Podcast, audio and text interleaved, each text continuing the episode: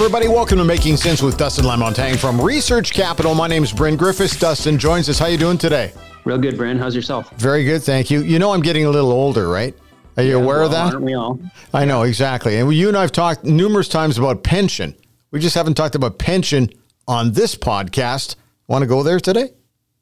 Yeah, I, I think it's a, a good, timely topic. You know, we, we're just coming uh, uh, past February here, and uh, I think that uh, there's there's people that are probably in this situation where they're maybe, uh, you know, between fifty and fifty-five. They, they maybe have a pension plan at work, and, uh, you know, they might have been downsized, or maybe the company's opening up a window saying, you know, we need to reduce some some staffing positions. We're offering you, uh, you know, a paid up pension or, or a severance, um, or it just might be somebody um, that is g- getting close to fifty-five and is in one of these pension plans that once you, you pass fifty, age fifty-five, you're kind of tied in.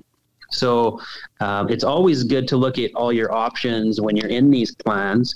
Um, I, I have, uh, you know, I've, I've given people advice both ways. Uh, I've had people sit down with me and say, sh- you know, should I leave my pension in the plan or should I take it out?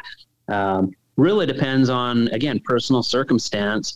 Um, you know, what are your current income sources? What uh, wh- what type of uh, investment savvy do you have? Do you have a risk tolerance to invest your own money? Um, what what type of in- estate considerations uh, you know should we look at? For instance, uh, do you have a, a long life expectancy in your family? Um, what's your own personal health like? Do you have kids?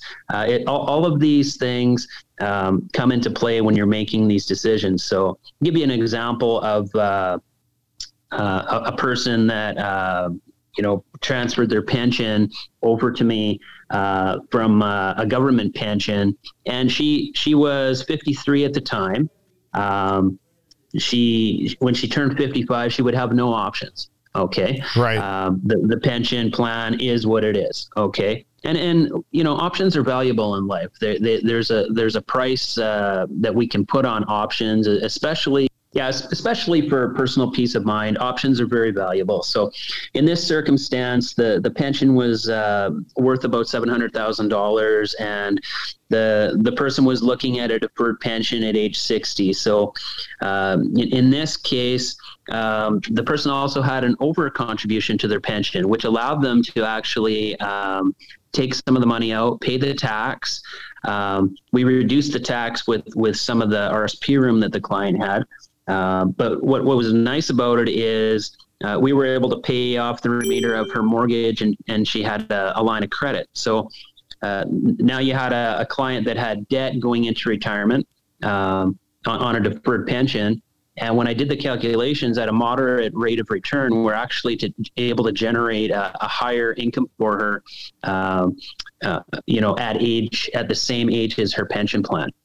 And the reason for that is um, when interest rates are extremely low, the, the cash value, or the they call it the commuted value of pension plans, is extremely high.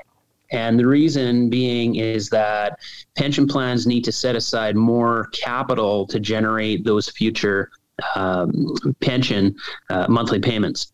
So th- th- in, in this case, it, it worked out very well for the client. I've also sat down with, with uh, people that, um, you know, the, the pension was their, their greatest asset. They didn't have a lot of uh, external savings, not, not a lot of R S Ps, tax-free savings accounts. They did have uh, equity in their home, but um, the pension was going to be their, you know, primary source of income. Right. If that's the case, um, and if it's a very good pension plan, especially a plan that is um, set up with indexing, I always recommend the client uh, keep the money in the pension, because it's it's to their their uh, you know their benefit. Um, There is a little bit of risk, of course, when you when you take your pension out and you're investing it yourself. You can make poor uh, investment decisions. I've seen people come to me uh, with uh, a locked-in account, uh, and a locked-in account is just what you roll your pension into if you take it out of the pension plan. Right. Um, I've, I've seen people that have you know lost half their pension because they they either tried to do it themselves or they got poor advice from from uh, an advisor. So and and sometimes. Uh, you know, they're invested in something good and it, it's a good solid plan, but something like March twenty twenty rolls around and the market drops fifty percent. Yeah. Well, it might not be bad advice. It just might be bad timing, but uh, the client panicked and, and took their, their funds out. So that's always a risk. When, when you take your pension, of course, it's, it's locked in and it's generally guaranteed for, for life. So, um, when, when you look at the, the decision, a, a lot of different aspects come into play. Um, generally when, when we're looking at this decision, other than monthly income, uh, the, the most important consideration for most client is the estate, uh, considerations, because when you take your money out, you can name a beneficiary on those plans. Okay. And, uh, that's very valuable because generally, um, you, the, the pension dies with the, the, goes back to the plan when the person dies. Right. right? So, You you end up uh, losing money if you die early. If you live to one hundred, you make money off the pension. Um, it's, it's, it's the same calculation we do when we look at Canada Pension Plan. You know, should you take it early or, or defer it? Uh, well, the answer is if you live a long, long, long life, uh, and no one knows for certain if, if that's going to transpire.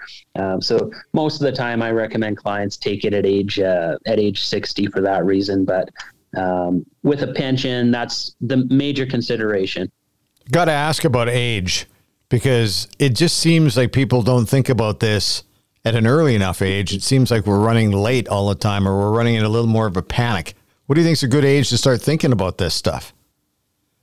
Uh, I think, you know, overall uh, investment and, and financial and retirement planning, you should be thinking about that as, as soon as uh, you start working, right? Yeah. Um, in fact, I think they should be teaching kids more about this kind of stuff in, in high school.